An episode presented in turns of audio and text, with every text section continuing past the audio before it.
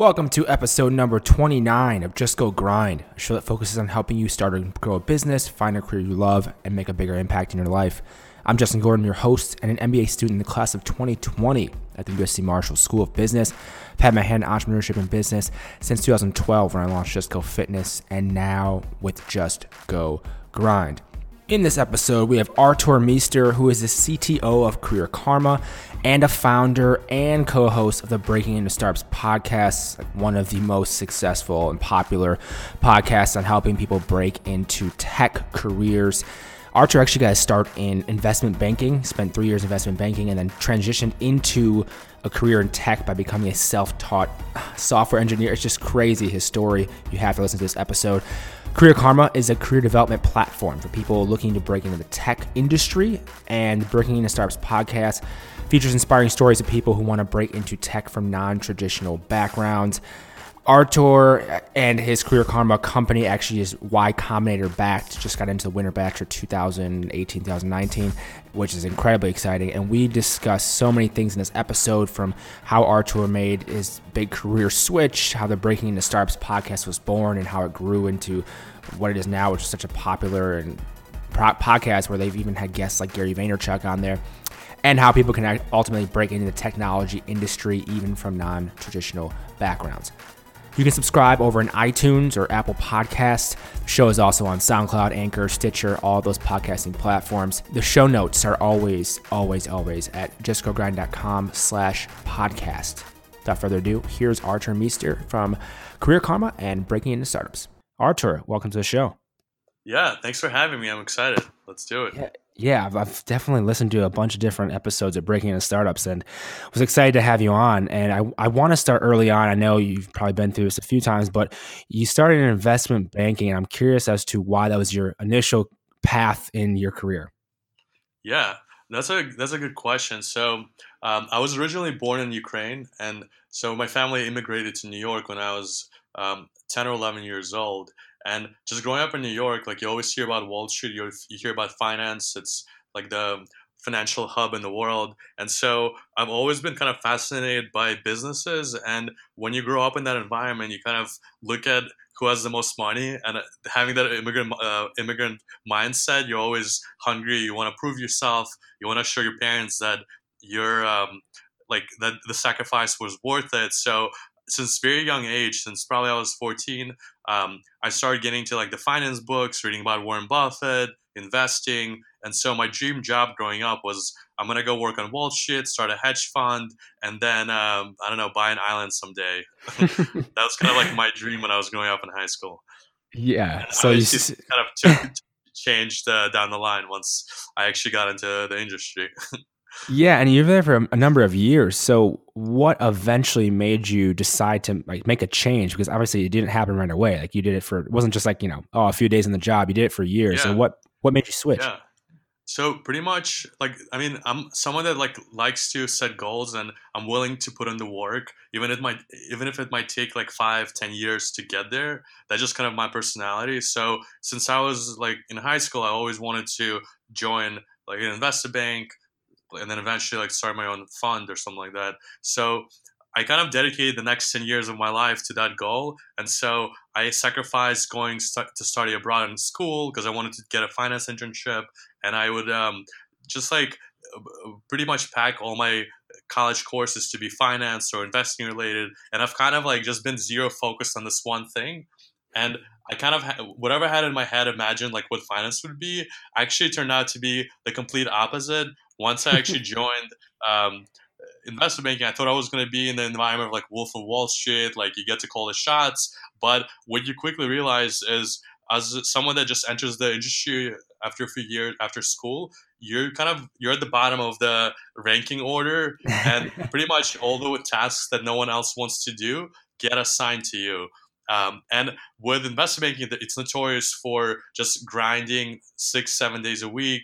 Uh, a lot of the time, you work you're working 100 to 120 hours, um, and so it's pretty draining. And you start kind of after six months on the job, you kind of start asking yourself like, what did I sign up for? Like, what's the meaning of this? What are my long term goals? And so I, I would say about six months into it, once my learning curve kind of like started to uh, flatten, I started asking myself like, what do I really want to do with my life? Because this is not sustainable. Yeah. The 100 hour work week seems like a, a, bit much, obviously, especially if it's something you're not enjoying at all. It's totally different. Yeah.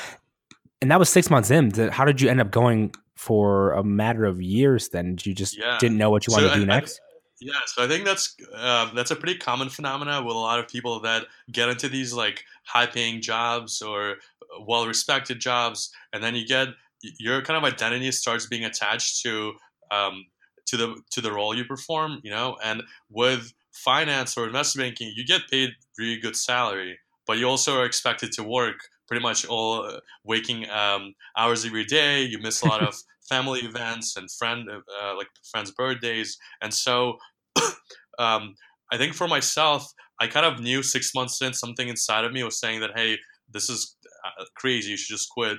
But looking around yourself, you're like, well, if I only do this for a few more years, things are gonna get better. Or like, you know, it's kind of like the carrot uh, dangling in front of you. You're just like, I'm just gonna walk, take a few more steps forward, and then things will get easier. And it was just tough, man, because like I d- dislike what I was doing. I um, wasn't really like enjoying. I didn't feel like what I imagined this to be was gonna ha- is what it, what it was. But yeah. I didn't have uh, it took me a while to make the realization that you just have to pull the plug. Yeah, and I think it's tough for a lot of people in different careers to actually make the switch because they've, especially if you've worked your whole life to get to this point, right? Like, I mean, yeah, you went through all the school and everything to get to this point to be an investment banker, and then it's like, okay, well, I don't like it. Well, everything up to this point has been for this, so it's like, yeah. what the hell do I do? Man, yeah. that's that's and crazy. I'm and then, sure you have, I'm sure you have like audience too that's in jobs that maybe you were in school thinking that this is going to be one way and then you actually get to the final destination and you realize that it's nothing like you imagined but you already got yourself into this like um, into this profession so you try to like make the best of it you know yeah and before you even became an investment banker did you talk to other investment bankers and like what kind of research did you do into that career yeah, I mean, I did. I definitely researched it. I think um, investment bankers, investment banking as an industry, is actually really good at selling themselves to um, college students because they'll do information sessions on campus. They'll um, come. They'll fly people out to New York to various events, and so they do a really good job selling it as like uh, trying to get the most talented, like overachievers from every like from every school to try to become like to join their companies. So that's what they're really good at doing, and they'll fly out people that are that've been doing this for a few years, and they'll just try to sell you on the um, like why this career is great. But then yeah. no one really tells you what it's like until you actually join and you realize that this is all uh, just like a pitch, you know? Yeah. Yeah. And then going from that, so obviously you end up quitting investment banking. And how did you decide that tech was the path you wanted to choose? Yeah. So that's actually really interesting because I was on this like pretty good trajectory. At least it looked like from the outside. My parents were happy that like finally like um, our I guess sacrifice of moving to the U.S. from Ukraine paid off. Um, both of our sons are doing well, and then I had to kind of break the news to my parents and everyone else that hey, I'm actually quitting my job and I'm going to be unemployed. Um, in terms of what made me decide, it's actually an interesting story because I read the uh, there's a blog post by Chris Dixon called "Climbing the Wrong Hill," um, and he basically talks about how if you like if you get dropped in a desert and your goal is to climb like the highest hill, right? You're gonna yeah. try to like find like find the tallest hill, and then you're gonna climb it, right? Um, but then what, what you don't realize is that that's just your local maxima. Once you get to that other hill, you'll start seeing other hills that are much taller, but it, the only way to get to the taller hills is you have to climb this hill. I mean, you have to climb down this hill, yep. and then you have to climb another hill, right? And so that's kind of like the paradox to uh, careers as well, because um, you get you work uh, really hard to get to this career. You make a lot of sacrifices. You get there, and then you realize that's not what you want and there's actually a much higher hill for you and i think a lot of people that are motivated and driven and ambitious they kind of fall into this trap because once they get to the final destination they start seeing like hey like people that get into investment banking as soon as they enter foot into investment bank they start thinking about how they're going to get a job at a hedge fund or a private equity firm you know so yeah. that uh, chase never ends um, yeah. so for me i kind of realized that investor banking was a, definitely a tall hill, and it took it took a lot a lot to climb it.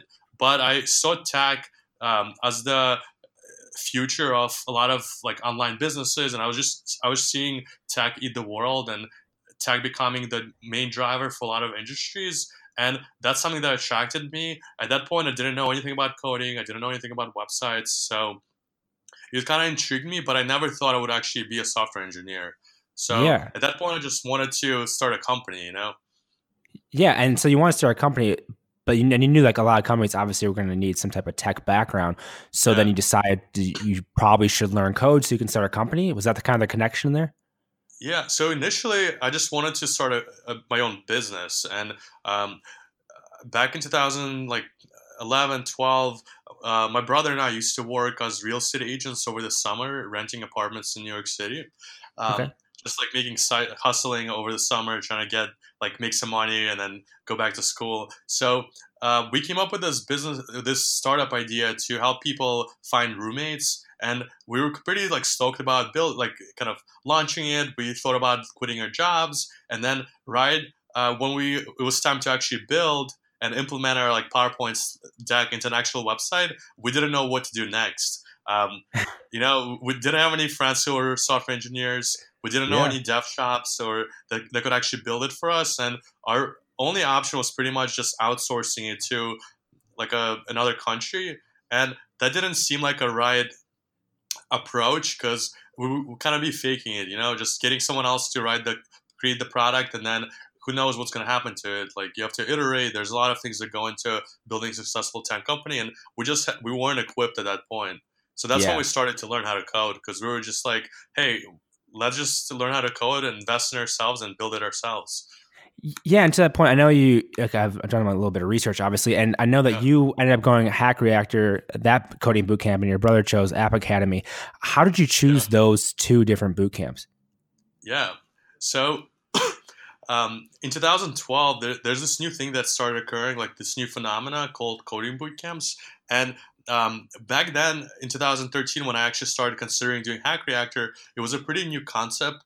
Um, but the once I saw one of my coworkers from finance too go through a coding boot camp, and then he got a job as a product manager and a like I think hybrid of a product manager and software engineer at a pretty cool startup based in New York. It kind of clicked in my head. I was like, well, in just in, in, a matter of months, like three to six months, he was able to completely transform himself, and now he has this pretty sweet job uh, building like the next tech platform of the future. And I'm here sitting behind a desk, like trying to align PowerPoint slides, you know. So um, that was kind of my motivation. Just like once I learned that um, I don't need to go back to school, I don't need to sign up for more student debt to switch careers and that I could just start learning to code online and then do a coding bootcamp, that just that path became crystal clear and that's what I started focusing on. Yeah, um, and I um, know we talked a little bit too uh, uh, before this, and I've also like read a little bit about as well, and how intense mm-hmm. those boot camps are. Like, yeah. what was the process like? Like, once you actually got into the the boot camp, like, what yeah. were those few months like?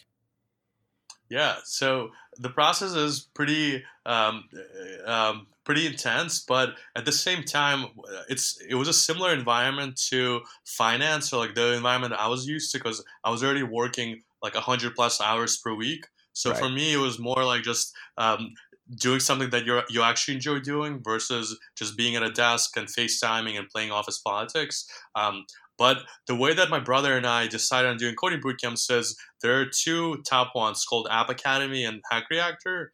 And um, since both of us wanted to do this career transition, um, we didn't know which one was better. So uh, App Academy does mostly Ruby, Hack Reactor does JavaScript, and back then we didn't really there wasn't that much information around boot camps. So we, our plan was just both of us. And by the way, Timur is my identical twin as well. So we were just like, yep. we're just gonna have a perfect uh, like uh, independent experiment. One twin is gonna go to App Academy, the other one's gonna go to Hack Reactor, and then if one of the boot camps proves out to be better than the other, we'll just teach each other like the gaps, you know, just share yeah. the curriculum. Um, yeah, just, and cover so, your bases.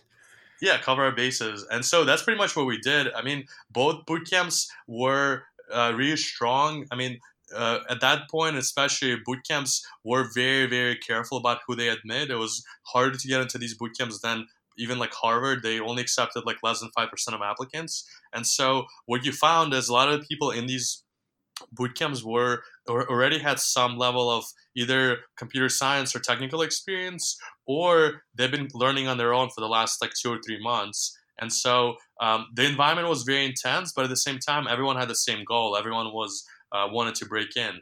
Um, and so yeah, we just did that, and then um, three months later, we were in the job search, going to coding interviews, telling our story, and just doing that grind. And that was way tougher than investment banking.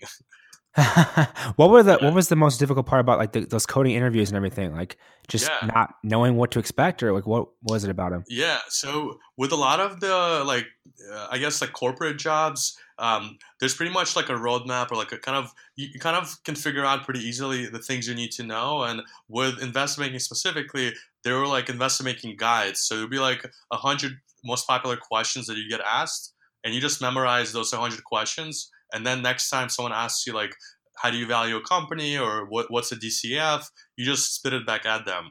Um, and so it was kind of easy to game the system and a lot of it was just networking as well. It was just kind of reaching out to people going to these informational sessions and then you kind of like smooth kind of like find your way into these uh, banks. With coding interviews they didn't really care about your background. Like even though i had finance even though i had no one really cared what i did before they wanted to see what I could do for the company. What skills did I have? And so, with a lot of the coding interviews, there's a pretty wide, um, wide areas that you could be tested on and asked about, and uh, it's almost infinite. You could be asked about something as small as like, um, like a UX UI question relating to like how do you create a button or how do you style this. You could be asked something about databases. You could be asked something about networking. So there's such a wide array of topics that yeah you pretty much can't prepare for the interview. so that was the toughest part of just not kind of going to the interview, knowing that you probably only know 10% of things you're going to be asked and figuring out a way how to navigate that landscape, you know? Yeah, and I've also heard that the process, I've never had to do it myself, but the process can be really long, especially for some of the bigger tech companies. Like they have a very long interview process. Is that what you experienced when you were trying to get a job?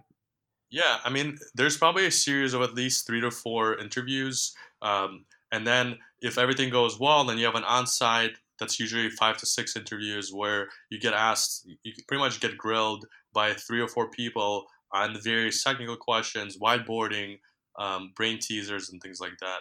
So okay. it was definitely hard, but I would say the bootcamps do a good job um, helping you understand what's required, like what you need to know, and then you spend every single way, like moment after the boot camp just practicing, practicing, practicing, and um, eventually a month or two into your job search, things start clicking, and as soon as you get your first offer, things completely change because then you have leverage and then you're able to just like negotiate with other companies and once you have one offer other companies start coming around and things get a lot easier. Yeah and what was the company you ended up choosing then after that process? Yeah so I, I ended up joining Funding Circle, which is a a B2B marketplace. It's a peer marketplace for small business loans. And uh, they actually IPO'd this year, which is a big deal. But wow. when I joined them, they only had about 150 employees, and their engineering team was only 30 people. So okay. I came in. Um, the reason part of it, part of the appeal of Funding Circle is that it was a financial like online lender and I had my background in finance, so I already saw some like natural synergies and value adds I could bring to the team outside of just engineering. And so I think that also helped me get my foot in the door. Yeah, I mean, it seems like the perfect fit then, based on what your background was. Yeah. It's like, wow, that's yeah. it's. A, did you have other offers too? You mentioned like being able to leverage and everything. Did you have multiple yeah. offers? Was that the main one, or yeah? yeah, I had a that? few. I had a few offers. Um, and uh, with a lot of the software engineering uh, interviews, you basically start with like a smallest startup you could find, okay. and then um, it might be like a two-person startup, and you try to interview there, and they're going to be more likely to um, extend an offer because they're pretty scrapped for cash, they're scrapped for equity, and they'll if you know your stuff, if you could add value, you'll be able to get an offer. So once you get your initial offer from like a scrappy startup, then you try to like leverage that to get an offer from a little bit bigger company and a little bit bigger company. And then you kind of want to snowball it where once you get a few offers from smaller startups, then you can go after bigger companies like Google, Uber, Funding Circle, and try to play the game with the big big boys. You know. Wow. And so you mentioned that like being prepared from the boot camps. Do they mention like all of these things and kind of prep you in terms of knowing that this is the process you should you should take? With this, or yeah. did you have to figure it out on your own, or how did that go? Yeah, so I think my um, experience going through the banking interviews came and helped out a lot because I was doing a lot of cold calling and cold, sorry, not cold calling, cold emailing to people, and um, I didn't see a lot of my bootcamp um, like peers doing the, taking the cold email approach. They were just applying online, which usually doesn't lead to a lot of um, responses. But I started cold emailing CTOs and CEOs of most companies and you would actually be amazed at how many people responded because if you think about the executives their job is to grow their team right and so right. if someone reaches out to you and says hey i'm a software engineer i have let's say two years of experience and i know these technologies and i'm interested to learn more about your company pretty much everyone i emailed um, either would say sorry like um, right now we're not hiring or they would say hey, you should speak to our recruiter. So then you get a referral from the CEO or CTO straight to the recruiter or the admissions person, and then they start the process. But because you got this warm lead, warm connection, you definitely get taken more seriously, even as a junior engineer. Right, and that's actually something like Austin Belsak, who connected us, mentioned too. Yeah. Like in his, in his all his strategies, like yeah. yeah. reaching out to people and getting that referral is everything in terms of the job search. Like you gotta find that inside person to help you out, and it's it's critical if you want to actually yeah, exactly. get a job somewhere. Now. Online, like make yourself stand out too. If you are passionate about a specific role or a specific company, email that person. You know, um, I think people overestimate how how busy people are these companies and for most successful companies they're hiring aggressively right? Right if you think about like uber lyft instacart they're probably doubling their headcount every quarter. So uh, since their teams are always looking for new talent reaching out to an engineering manager or a customer success manager or someone that's in your field that you're looking to break into actually gives you a leg up because if they like your approach if they like your introduction or your email they'll be more than happy to put you into the pipeline to interview. Right, because they, they need people so desperately because yeah, yeah these companies are growing so fast. Exactly. Yeah, these companies, especially the ones that raise like these crazy like Series C, Series E rounds that are like a hundred million plus. Um, as soon as you raise this big round, most of the round is going to go towards um, HR, like hiring more, expanding the teams. And so, one easy way for people that want to get jobs at these high growth startups is just look at who just recently raised and hit up people um, on, on, those teams and just say, hey, I'm interested to learn more about your company. Are you free to grab a coffee? You know, right. that, that will open a lot of doors. Yeah, paying attention to that seems like a, a, very easy way to not easy, but like a much better way to get in because you can, obviously they have yeah. cash, like they just raise money, like they need people. There's a reason why yeah, they, exactly. raise money. Yeah, and exactly, and how did that yeah. turn into breaking into startups. I want to get into that. How did that start then? yeah, definitely. So, I, when I was breaking in from finance, I thought I was the only investment banker trying to become a software engineer, and because no one around me was doing it, and I was just like, yeah, I'm gonna be probably the only person in in tech that came from a non-traditional background, um, who didn't study computer science in school, and I was kind of not not I wouldn't say ashamed of it, but I definitely had an imposter syndrome around being from a non-traditional background. And then once I went through boot camp and looked at all the people that were my classmates, they they, they were musicians, they were artists. Some of them uh, had like medical degrees, lawyers, doc, like just people from all walks of life that were joining these high growth tech companies. And then when I actually joined Funding Circle, I saw that most of the people in these roles didn't actually study uh, what they're doing now in school. And so most people ended up in these jobs by either teaching themselves or just by like through a, f- a referral through a friend, and then one thing led to another, and then they became a software engineer, or then they became a designer or product manager. And so that was kind of a big epiphany for myself. And um, I was like throughout the whole time, my brother Timur and my other co-founder Ruben, uh, all three of us were breaking into tech, and we were a little um, we were just a little squad that were just always strategizing like um, which companies to which companies are the hottest like I don't know just giving each other advice on how to do it. And Yeah. then once we got uh, actually broke into tech, we started blogging about our experience. So Ruben wrote a pretty uh, popular, like famous blog post called "Breaking into Startups," um, and it blew up over Medium. Kind of how he networked with a bunch of VCs that he met on Twitter to get his first business development job in tech, and then we blogged about our Timur and I and mine experience of how we became software engineers, and then people just started pouring in, uh, asking us for advice. Um, and after doing probably like two or three hundred phone calls and coffee meetings, we just realized that there's so much demand out there outside of tech for people that are looking for quality, fulfilling careers Yeah. um, that it's almost like unfair that we're just keeping all this kind of to ourselves. We should just start a podcast and bring this information out there so then people know um, what's available, what's out there, and how they can make that career transition.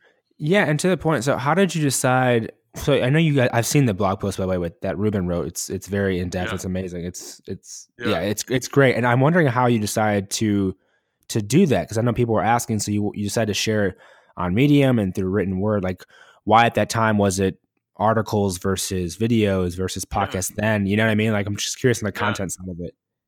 Yeah, I mean, I think Medium until 2014, 2015 were just kind of blowing up, and that was the time when the, people started sharing like their life stories or like uh, I guess like these tactical um, pieces of like top 10 ways to break into tech, things like that, like just people sharing their how, how they broke into tech, and so Ruben, since he's been networking with so many people, the essay that he wrote was basically like a thank you to everyone that came and helped him break into tech. Right. And then that kind of blew up because then people like he talked about how he met Balaji, who was a Andreessen Horowitz partner, and then he's now the CTO of Coinbase, um, and a bunch of other VCs. So then when he wrote this blog post, they all retweeted and shared it on like social media, and it just Yep. blew up. It got like I think close to a million views, and we, we kind of like stumbled onto this um, like untapped market of people outside of tech who were like us a few months before, right? Sitting on Yeah. the sidelines watching like um, passively like all these tech companies, all this like uh, new apps being launched, but uh, thinking that this isn't for me, you know. So we were those people a year, like eighteen months before, and now we're just like, hey, look, we made this transition, and we're gonna throw the ladder back down. You know, we're not gonna just kind of forget about where we came from and it's, like kind of move on to the next hustle. We're we're gonna actually help people uh, outside of tech first learn about the careers available and then break down all the misconceptions around what it takes to be in tech. There's tons of people that stop themselves from having these great careers because they think they have to be uh, technical or they have to be an engineer. There's plenty of jobs that where you don't need to know how to code, and yeah, and just helping people get like better, more fulfilling roles. Right? Like nowadays, it doesn't make sense to spend um, 40 hours a week at a job you hate. Like there's so many opportunities out there. Right. There's so many there's so many different roles, positions, companies, everything. It's just like you shouldn't have to settle. Yeah. And and when you guys started to start the podcast too, 'cause I mean everyone not everyone, but people just are thinking about, you know, starting something and it's like, okay, well, what should I start? Because there's so many different things too that you Yeah. can start if you want to start your own thing. And you decided a podcast. Do you remember who mentioned the podcast? Like why why podcasting, I guess. Yeah, so we've been um, huge fans of podcasts even before we got into tech. I think the first podcast I started listening to was Entrepreneurs on Fire in Yep. 2013. And then I think it was like Tim Ferriss and Pat Flynn and a bunch of other people that pretty much talked about starting passive income businesses. Um, yeah. and they would interview various entrepreneurs and try to break down like what tactics they were using to start these companies. And so initially, the goal for breaking the start was just all right. Let's start a passive income podcast where we talk about how to break into tech, and then maybe we could turn this into like a five thousand a month business, and then all three of us, the, the our like Ruben, Timur, and I, can just use that as like our side hustle. You know. Uh, Right. That was kind of the initial ince- in, um, inception of it, but it, it was never really about the money. It was more about just, hey, like, we we got lucky that we kind of stumbled into this tech thing, and there's so much demand out there, and we just can't have the same phone calls over and over again, trying to explain to people how to break into tech. let's just do something that scales and somehow we could reach like ten, tens of thousands of people instead of just having one-on-one conversations over the phone. Yeah, it's funny you mentioned that because when I was uh, writing for Go Fitness, which was my first uh, first company, it was one of those same exact things. People would ask me these fitness questions, and I was just like, I'm just going to write an article every time someone has a question, and then it'll answer it for them. But then everyone, everyone moving forward, right? It's like, why not replicate yourself, and then you can reach so many more people, and that's uh, that's exactly what happened with that too. It was the same type of yeah. thing. It's like, yeah, you might as well replicate your knowledge. Yeah. And and and, you, get, and you also get to interview cool people too, because it's part of it is just learning. Like all three of us love to learn new things, and you get yeah. to hear other people's stories. Yeah, it's perfect. I mean, podcasting is an amazing medium. I've been doing it for a little bit more than six months now, and I'm like, I'm I'm yeah. so impressed with the medium itself, and yeah, it's awesome. And congrats on your podcast as well. I mean, I, I love it, and I love what you're doing to help people um, kind of figure out like their I guess meaning in their careers in life and maybe start businesses or upgrade to a new, a new career. I think um, I think that's super important, especially in this day and age when there's limitless opportunities. Yeah, I appreciate that. And and with breaking into startups, like from the inception to where you're at now, like what has fueled that growth, and what are some of the things you've done to help to help grow that? Yeah, that's that's a really good question. I mean, I think in terms of like on the content side, we've just been going after like amazing, most non-traditional stories um, of people that broke into tech, and so yeah. uh, like stories of even people that are friends with our guests don't know about them because when you look from the outside, you, you, you might look at them and say, "Hey, this is a senior engineer at Slack, right?" But um, what you don't know is that that person was actually a high school dropout, worked at McDonald's for three years, had tons of hardships along the way, and like little by little by just grinding for five or six years now they're a senior junior at slack work like building the next platform for communication and chat right? So right. it's stories like this that like if you think about media in general most most media emphasizes like these like top ceos that everyone kind of knows about and um, uh, like they get most of the spotlight but no one really like um, no one really talks about the people who are around us who have these amazing stories and um, those are and those are actually the stories that people can relate to too like it's hard to relate to zuckerberg starting a social network in, when you're 21 but you can relate to someone that was a high school dropout who taught themselves how to code and then a few years later became an engineer you know and those right. are the type of stories we try to bring to people and have them realize that hey you you might be only six months away from having the job that uh, you really want. Yeah, and so and so part of that obviously. So one part would then would be like you mentioned there with finding unique stories and unique guests to have on the show. And what about from the promotional side of it and how you're yeah. getting the word out? Obviously, I, am I'm, I'm going to assume it's a lot of connections, but I'll let you speak on that and how you've promoted the podcast yeah. and helped grow it that way. Yeah, for sure. I mean, I think a lot of it is just um, I think people have to realize like a podcast, you're basically in the content business. Um, and so, like content media business. So, you can't just be expecting that, like, hey, I'm going to create this recording, put it on my website, and now the whole world will know about it, right? You have to right. kind of think about your target audience, what type of things they want to, uh, what type type of things they they like to listen to or like to discover. Where do they want to be? What are their pain points? And then you want to craft like a content strategy that incorporates pretty much all the social channels that your target audience hangs out on. So if you're targeting professional like professionals, I guess, or if you're targeting like CTOs or executives, you might want to like put most of your efforts on LinkedIn and just try to blow up as like your LinkedIn game by posting useful content and useful articles. Um, if you're target, if you're going after like I mean maybe like kids and like toys, you might start a YouTube channel. If you're targeting like people that might be in high school or college, social media like Instagram. Um, you know, so there's uh, all these different channels. All of them have unique characteristics. So you you really need to think about like who you're going after, and then once you've identified your target uh, audience or like your target listener, then you just need to start thinking about like where do they hang out, how much time do they have to um, listen to this to my podcast? Do they listen to it on the way to work? Do they have a job or are they an entrepreneur? And then you try to create like a persona of who that person is. Um, and then you, I, mean, I think Instagram has been really effective for us, just consistently posting stories, highlights, uh, timeline posts, and just kind of showing people what you're doing and just being very open around um, your lifestyle. And that's been really, really powerful for us to kind of build a strong following, both like for Ruben Timur and I on Instagram and Twitter. Um, so that's been working really, really well for us. But I know there's tons of other people that have used like LinkedIn or search engine optimization or other types of blogging sites to get a lot of traffic to their uh, podcast. Right. And did, I mean, how did you choose that? I guess was it all completely based on the audience? Because like you mentioned, like SEO, for instance, like was your intention like, okay, we're gonna hit these social media channels because this is where we think our people are? Was that like to that point? That's is that what you did for your strategy yeah. for growing? Okay, yeah, for growing. Yeah, breaking. pretty much. I mean, I, I think SEO to do, to be able to do good as like to, to have um, high ranking websites, you need to have quality content. So um, if you already have a podcast, then definitely transcribe your episodes, upload it to your website.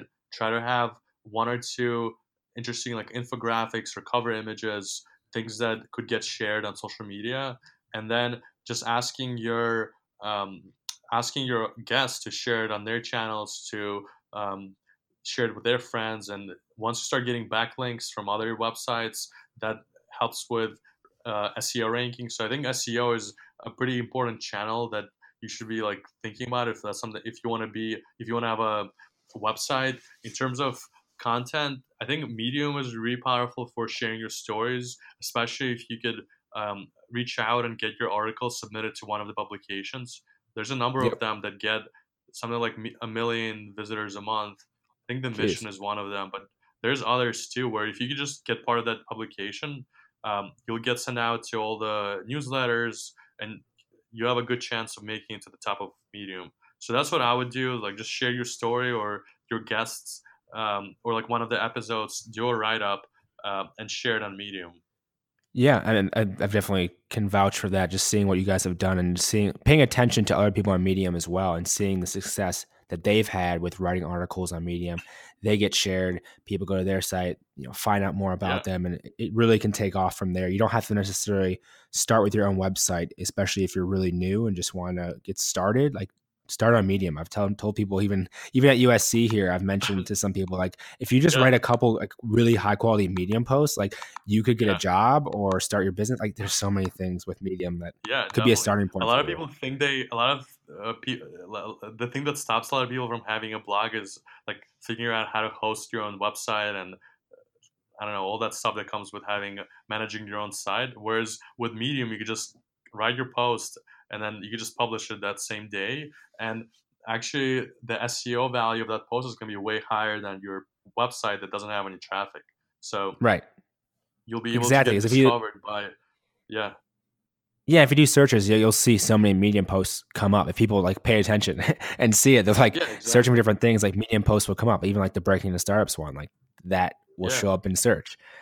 And yeah, for someone exactly. who doesn't have a website, it's a good start. Like a, it's almost like a growth hack. Like if you're a brand new website, you're not gonna rank in search, and so you should be using things like Quora or Reddit or um, Medium, sites that already have a high SEO rank, to just like focus on the keywords you want to target. So if you're like, let's go through a few keywords. Like if um, you're trying to focus on career services, write a few posts on how to get a job, like resumes, you know, interviews, all that stuff. There's tons of keywords you could target, and then just write an article about them, incorporate those keywords.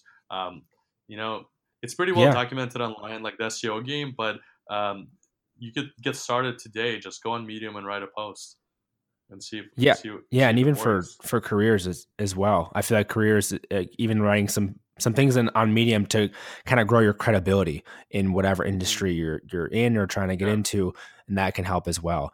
Um, yeah. One thing I want to dig into too is like career karma. So I know there's CTO of Career Karma, and what exactly is Career Karma, and you know how did that get started? Yeah. So with Breaking the Startups, we, we went pretty wide and we said, hey, let's help people break in. Let's get as many people into tech as possible. And so um, we got tons of inbound and we got tons of people reaching out to us and then um, we, we could basically tell them about how to do it but we didn't have any tools to make sure they actually get to the final destination. And what you'll find with a lot of people um, who listen to podcasts or just in general, like they'll they'll get excited about it, but a week into it or two weeks into it, life gets in the way or like something happens, like someone like maybe your family member gets sick or you lose a job, and then all your ambitions and goals that you wanted to um, hit kind of gets Yeah. put, puts on the side, and then a month or two later, you just start like losing faith in like your initial dream. And so we found a lot of our listeners were reaching out to us. Like they showed so much eagerness, but then when we followed up with them two months later or three months later, we would see that um, life just got in the way, and they weren't able to successfully like complete their transition, career transition. So we Yeah. came up with this idea called Career Karma, which is basically like a like a it's a peer network of people that want to transition careers and become software engineers. So we're starting out with software engineers because that's pretty much the, our bread and butter. That's what Timur and I did, and um, we're helping people right now that want to get jobs in tech by helping them learn how to code, get matched to coding boot camps, and then supporting them throughout the entire journey until they become an engineer. So that's what we're starting out with. But once we prove the software engineering market, we're going to expand it to other roles like sales, product, UX, UI, data science, and so on. But the software engineering one is the most, like, I guess the biggest segment within the market. So that's what we're starting at first. Yeah, and so is with with the future of of career karma and also breaking into startups is is it is the idea to keep breaking the startups going in terms of podcast and everything to fuel career karma and then just kind of go hand in hand? Is that kind of what you're Yeah, doing, or what's the? Yeah, Yeah. I mean, Breaking the Startups keeps growing listeners. We're we're getting. I think right now we're the, the biggest podcast in the world for people that want to change careers into tech. So um, we're getting tons of inbound, and so Breaking Startups is basically like a media educational platform to help people realize all the opportunities that exist in tech. And then when someone wants to take action, they join Career Karma, and then we're gonna match you to a peer circle of five to ten people like yourself who are either exploring careers in tech or they're picking a coding boot camp or starting a coding boot camp. And then you get that peer group because a lot of people um, lack accountability and so when you're just starting out on your own you might say i want to complete this coding course but you might do it for a day or two and then you forget or you don't feel like it and then you kind of lose that motivation and so the goal of career karma is just provide you with that peer group that's going to keep you accountable and you're going to see other people struggling other people having challenges and that's that's going to help you come to, come together and hit hit uh, the milestones as a team. So um, since starting this year yeah so since starting this year we've helped uh, hundreds of people get into coding boot camps. And so um, yeah things are going really good and i think next year we might introduce a new track maybe either data science or ux ui or sales to help more people that want to do tech uh, break in Yeah, that's awesome, and congrats on the breaking into startups. Just the success of it so far. Yeah. Um, it's that's that's amazing, Yeah. especially you know in a short amount of time, right? Like that's that's incredible. You found the niche, and then you guys have crushed it, which has been good to Thanks, see. man. And then also, I know you just mentioned like we, before we t- started talking here, you got into Y Combinator, and by the time this episode's live, you're gonna Yeah. be in the thick of it. Um, can you describe like I just mentioned like why you wanted to get into Y Combinator and what you're hoping for from that experience?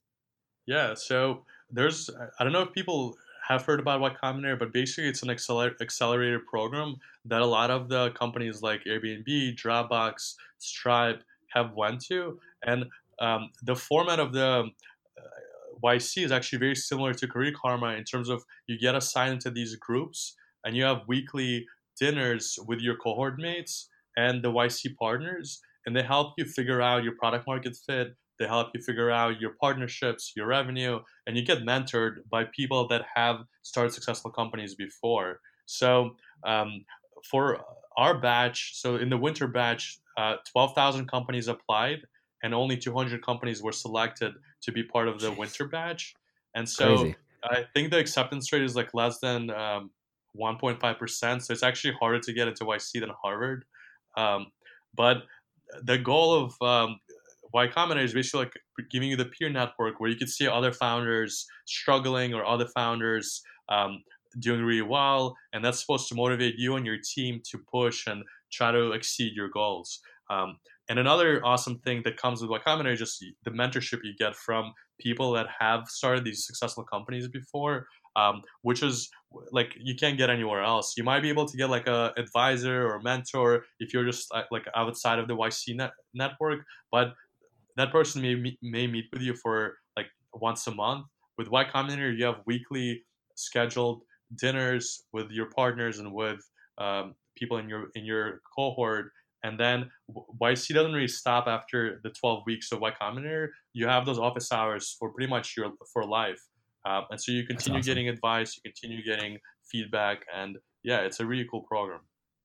Yeah, that's that's incredibly exciting, and congrats on that. I mean, it's going to be such a great experience, obviously, and um, well deserved as well. And yeah you, you know because i guess i've done you guys have done so much i'm just looking at like the stuff you've done it's like gosh you you've been working pretty hard on all of this um i i'm, I'm just have a couple more questions before we go i know you have a time constraint but i'm curious as to what resources whether it be books or podcasts or or audiobooks or anything else that have been you know helpful for you along your career journey your career path or even resources that you think other people should look to yeah, for sure. That's a great question. Um, I think Austin Belcak's blog um, and newsletter is super helpful because he basically talks about um, how to like create your portfolio, your resume, um, and he has pretty actionable tips. I think the biggest one is like not being able, not being afraid to cold email email um, the people at these companies that you want to work at. And so Austin does a really good job breaking down all the steps you need to do to from like figuring out what their email is, from crafting an email to how to conduct yourself during the interviews. So I would recommend his blog. It's called Cultivated Culture. I think for motivation, I like to listen to. Um, I mean, I uh, personally, I'm, I'm, a big fan of Gary Vee. Just I love the motivation. I know he kind of sometimes go off like on a lot of tangents, but I just love his like energy and his hustle. Um, we actually had Gary Vee on our podcast a few months ago, and he was one of the best like guests we've ever had. But he he's yeah. all, he's very real, and he doesn't he like cuts through all the BS. And um, I love his advice about just putting your head down and working your ass off in your twenties, and just a lot of the stuff he tells you to do. It's so intuitive and so simple, but a lot of it's very like it's almost like people get so lost in social media and like Instagram and kind of what other people have you know, and the lifestyle that other people live. And Gary Vee kind of right. brings it back to reality, saying like, hey, don't get seduced by all this hustle porn. Go actually and like stop listening to my podcast. Go and actually build a business or go on Craigslist and start hustling. right. So yeah, exactly. Yeah, he's yeah. a good one. I mean, I've I listened to the episode that he had with, with you guys, and actually, I did see him in person uh, a couple years back. Is one of the things like I was just getting into. I think I read his book, Crush It, and then I like he has some conference in New York, a one day conference. I was like, oh my gosh, he's he's killing it, man. He's like obviously so inspirational, but he does have a lot of tactics and strategies that are useful, which is why I listen to that podcast as well. Um, yeah. I think it's one a very valuable one. Um, as we kind of wrap things up here, any any parting words for anyone trying to break into tech or people trying to build something like you've built with breaking into startups? Any other kind of parting advice yeah. for people?